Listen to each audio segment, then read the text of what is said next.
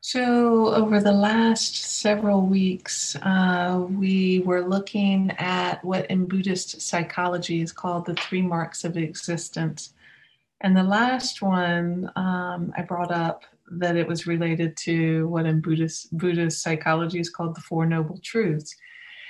And I appreciated that I got a lot of feedback from people in both the morning and the evening program or groups that that people wanted more and wanted to hear this.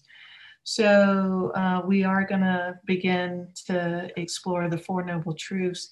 And I'm just going to say that this, you know, the way I relate to the Buddhist tradition really is as a psychology, a science of the mind that has been profoundly useful for my life. These teachings clearly for some people are deeply religious. They are all sorts of things for all sorts of different people. But this is the way I relate to the teachings. And in that context, for me, they've been really, really helpful. So the Four Noble Truths were the first, by tradition, the first teaching of the Buddha. And because of that, I thought that we would actually start with the story of the Buddha today instead of moving into the Four Noble Truths, just to put the context, the teachings into the context of someone who, a real person from more than 2,500 years ago, who lived his life with this question of what relieves suffering, what causes suffering, and what relieves suffering. I love old wisdom stories, and the fact that this one has been passed down for more than 2,500 years, that to me is reason for a level of awe. It's kind of remarkable. It's easy to find lots of versions of this story, and some of them have very fantastical elements, myth elements in them. But the bare bones of the story are really useful for framing the Buddhist understanding of what causes suffering and what relieves suffering. And really in this very beautiful context of a real person who framed his life and in a journey of this question. So the story of Siddhartha, his name was Siddhartha, of his path to awakening is really a striving of understanding how of striving to understand that our suffering itself is the path to relieving our suffering, understanding it. So the first thing I want to say is that he was a real person. I don't think there's really any question of that there was a historical person by the name of Siddhartha Gautama. He was by tradition born into a small kingdom in northern India or southern Nepal, right in that border region. And the way I think of him is as the world's first psychologist. And likely, if you look in other traditions all around the world, there were probably plenty of other psychologists of the mind as well. But his story has been passed down and is still being shared. And one of the things that fascinates me is when you really go to the essence of his teachings, there's remarkable similarity and overlap between what he was able to figure out about how our minds work by simply turning inward and what neuroscience has figured out by doing MRIs and all of that. So there was this remarkable, clear study of the mind that he did and framed his life around. The first time his teachings and his stories the stories of him were written down was about 500 years after he died. So, you know, by 500 years later, there are lots of variations, but there is a bare bones story that is across all traditions and shared with these basic elements to the story.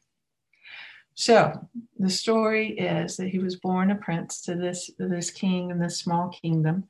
And the king invited a wise man to come at the birth of Siddhartha and make a prediction about his life. The wise man predicted that Siddhartha would either grow up to be a great king, the greatest the kingdom had ever known, or he would grow up to be a great teacher. And he would leave the kingdom and share teachings that would be transformative for the world for long periods to come. His father liked the first prediction and not the second. Didn't want to lose his son, wanted his son to be the great king. And so set about trying to make conditions that would not lead his son to wish for a spiritual life, that every need possible would be met, and he would live this life of pleasure that he would never have any desire to leave. So the father tried to surround him only with the easiest and best of things: youth, health, wellness, food, a pleasure palace, all of these kinds of like indulgent pleasures. So his son would never get distracted by looking in another way. And as we know, there is no such thing as a life free of the elements of suffering. It doesn't exist. So of course, reality seeped in to the palace, despite the king's best wish of trying to keep it out. And symbolically, reality came in four visitors. The first three visitors were old age, sickness, and death. And for someone who had been deeply sheltered from old age, sickness, and death, the meeting of these realities by the story deeply shook Siddhartha, deeply shook him. And being someone of the nature to contemplate, what does this mean? He set with this new understanding that all things change, that things are impermanent, and came to the realization that all the things he took for granted as the pleasures and securities and safeties that would bring happiness to the entirety of his life were actually ephemeral and wouldn't last, and that he too would have to face a different reality than what he was living. That knowledge meant for him that those extra pleasures no longer had any allure. They became meaningless to him. And furthermore, contemplating these truths of old age, sickness, and death, he really came to a deeply compassionate awareness that every living thing is searching for happiness. Every living thing, every living person, every living being is searching for happiness in some form or another, but that most are so blinded by ignorance and desire that the search itself is often causing suffering. And that's kind of a profound realization when you think of what several people named in our morning circle, the conditions of the world. You know, to put into context all of the people involved in the things going on in our world, having this shared impulse of a search for happiness, but most of us doing it in ways that cause tremendous pain and suffering. to ourselves and others.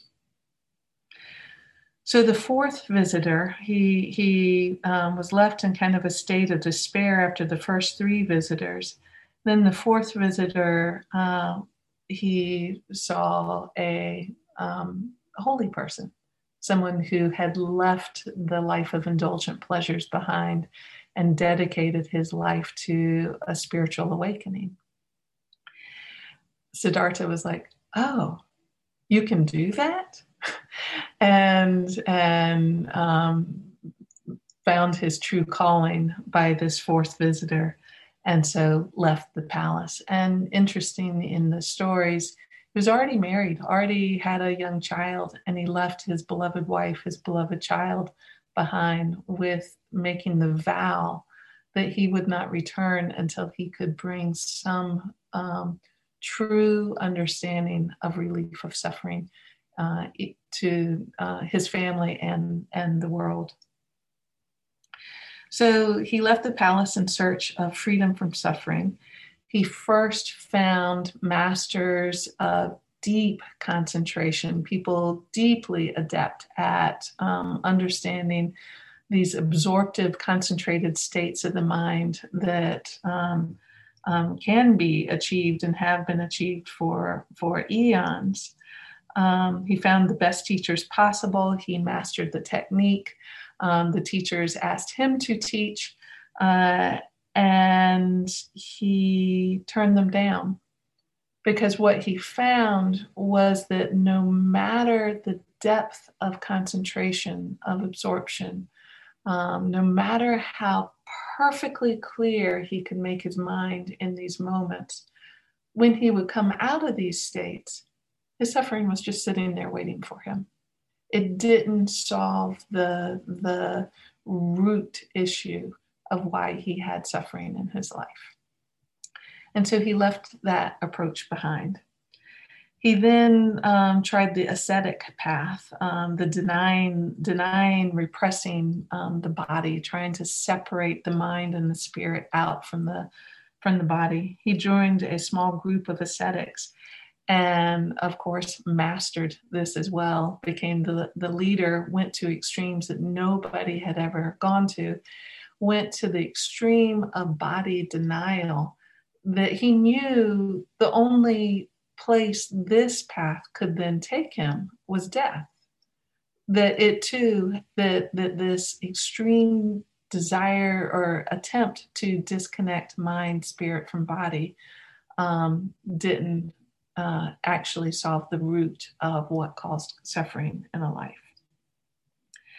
And not only that, he came to an appreciation from going to the extreme of it, that the body, that taking care of the body actually mattered, that it was really important to care for the body as an instrument of awakening. So he came to what he called the middle way, a path that was not too lax and a path that was not too tight. The middle way that appreciates the gifts of taking appropriate care of body and mind, and the freedoms of knowing when and what to renounce. And a famous old teaching story from the Buddha is the tuning of an instrument string. So if you consider like the string of a guitar or lute or violin, if you don't tune it tight enough, if it's too loose, it doesn't make any sound. It's just worthless. It just sits there and there's no way to make music with it. If you tune it too tight, it snaps, it breaks. So there's a middle soft spot right in the middle where it's tight enough that it's not going to break, loose enough that it has freedom of movement. And at that place, it makes its most beautiful music. So that's kind of the story of this middle way. You know, where's that sweet spot where we're showing up in our practice to take care of ourselves, but we're not so tight that we are pounding ourselves and making things harder. So in the story, coming to this realization, a milkmaid happened to be passing with a bowl of milk. and she saw him and offered the bowl of milk to him. He took the bowl of milk and drunk it and was refreshed in his body. The other ascetics saw Siddhartha accept a bowl of milk and said to themselves, oh, that Siddhartha, he has just lost the true way. He is no longer one of us and not one of our teachers. He drank a whole bowl of milk. So they deserted him and left. And Siddhartha, unperturbed, went to sit under a Bodhi tree. And so it is said that the Bodhi tree that you can go to in India is the ancestor of the original Bodhi tree. Don't know, but there is a Bodhi tree in India that you can go visit. So he vowed to sit under this Bodhi tree until he came to full awakening, full understanding of life. Everyone here has said enough that you can probably guess what happened next. When we sit, no matter how strong our vow, our intention is to show up and it be a certain way, you know, what's the first thing that arises? Our stuff. It just, you know, if we sit and we get clear, our stuff comes rearing up. So the first thing that happened when he sat under the Bodhi tree was symbolically his stuff came up. The final things that he had to fully meet to understand what caused suffering, what relieved suffering, and the way out. And in the story, it's represented by a figure called Mara. Mara in the tradition is our shadow side, is the form of destructive wrath and all things in the destructive realm. So Mara caught wind that Siddhartha had sat under the tree and was going to sit there until it came to enlightenment and said, oh, no, we cannot let this happen. And so pulled all of his forces in to attack Siddhartha sitting under the tree. And first he sent his great armies, including like fire arrows, all shooting at the Buddha, or I guess he wasn't the Buddha, he was Siddhartha. But no matter the force of the army, nothing could touch the calm of Siddhartha, the peace that he had. So that didn't work. So then Mara sent in all the seductive pleasures. You know, it's kind of like first, I can't sit here. This is awful. But now I make it through that. And then my mind goes, huh. Well, isn't there still a piece of cake in the refrigerator? If I get up now, maybe I can get the cake before anyone else in the family gets it. You know, I mean, so from the war to the seduction. So Mara sent his 7 beautiful daughters to try to seduce Siddhartha. And of course that didn't work. And then the final vision, the final sending of Mara, it's kind of the ultimate. Visions of ego unworthiness really tried to make Siddhartha doubt himself and his ability to awake. You know, how often is that kind of like the final thing that arises in the sit of, why do I bother? Why do I even sit here? Nothing ever happens. So, you know, knowing that voice of ego unworthiness is not personal. It's been going on for thousands of years. And it's part of this attempt to not see what we need to see. So Mara asked, who are you to believe that you can be enlightened? With hearing that question, Siddhartha did something that really powerfully beautiful and simple. He reached down and touched the earth. And you can see statues in the Buddhist tradition of the Buddha sitting with one hand touching the earth. It is of that moment that the last attack of Mara was defeated with Siddhartha touching the earth. It's often interpreted as the earth itself was his witness, that he had done the work over countless lives to remove all greed, hatred, delusion, that he had done the work to be able to awaken. That to me is really important. It means that this doesn't just happen. We actually have to put in a certain kind of work if we want to continue to open on this path. There is an another story in his childhood when he was 9 years old of a moment sitting under a rose apple tree where he had this kind of mystical experience of the unity of all things. But it didn't last. He drew from that experience later in his life.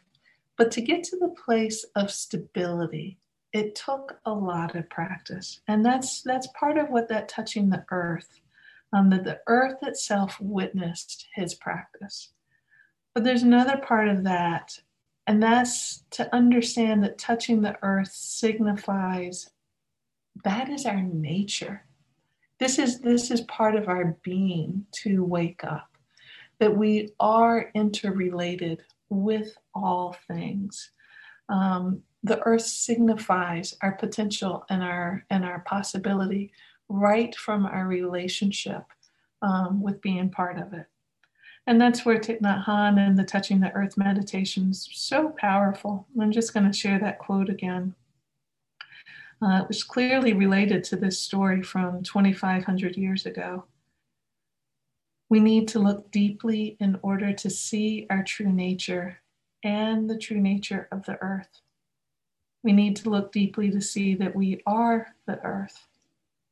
With this insight, love will be born. Our love and understanding will heal us and heal the earth. And so with this act of touching the earth, Mara was vanquished and Siddhartha free to sit to his full awakening. Sit until he could see through all causes of suffering the way out, and his mind was clear. One story, it puts it like this, that what he came to, if a person could see the truth clearly, as he himself had that night, all confused, running after pleasure and away from pain would stop. Without any more greed or hatred in our mind, we would never do anything to harm anyone else. Having overcome all selfishness in our mind, we shall have destroyed the causes of unhappiness completely. With our hatred removed and our hearts filled with love, with our hatred removed, our hearts will be filled with love, and this love will bring us a peace and happiness unlike anything we have ever felt.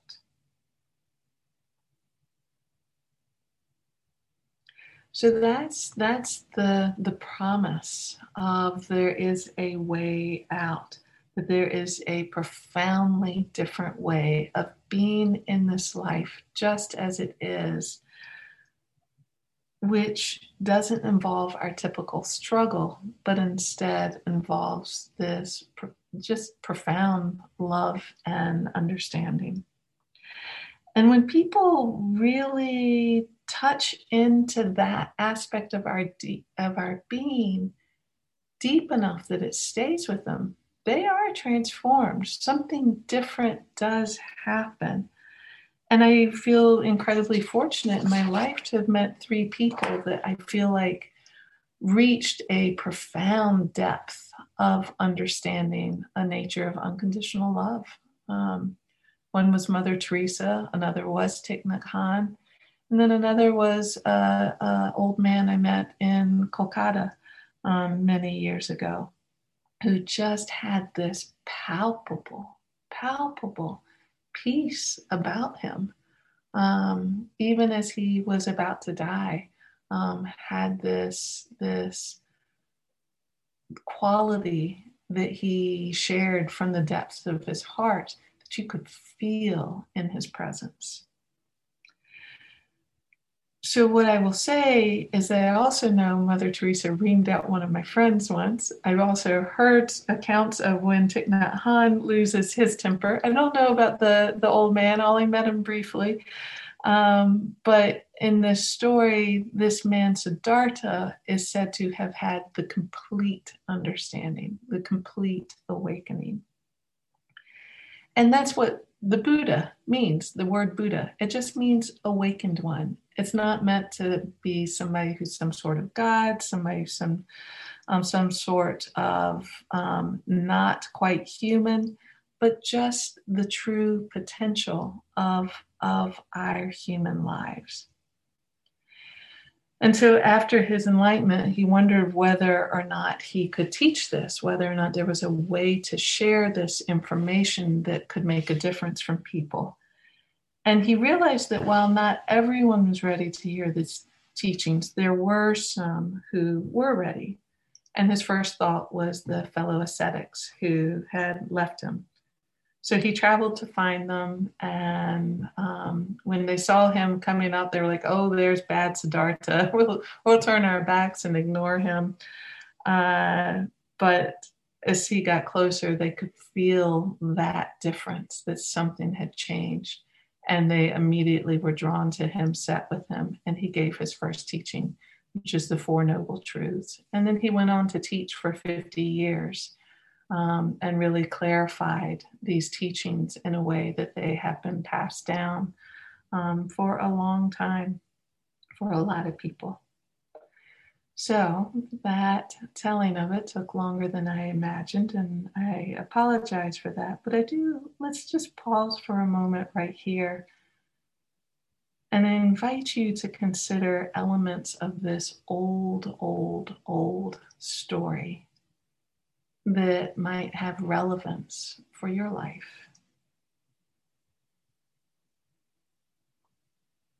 Awareness of sickness, old age, death. Awareness of the fourth visitor. There is this possibility, dedicating our lives to finding a different way out of our pain. Middle way, not too tight, not too loose. What do you know about when you get too tight in practice or too loose with practice? Touching the earth. How does touching the earth open up connectivity, grounding, centering? In a way that allows true nature to begin to emerge.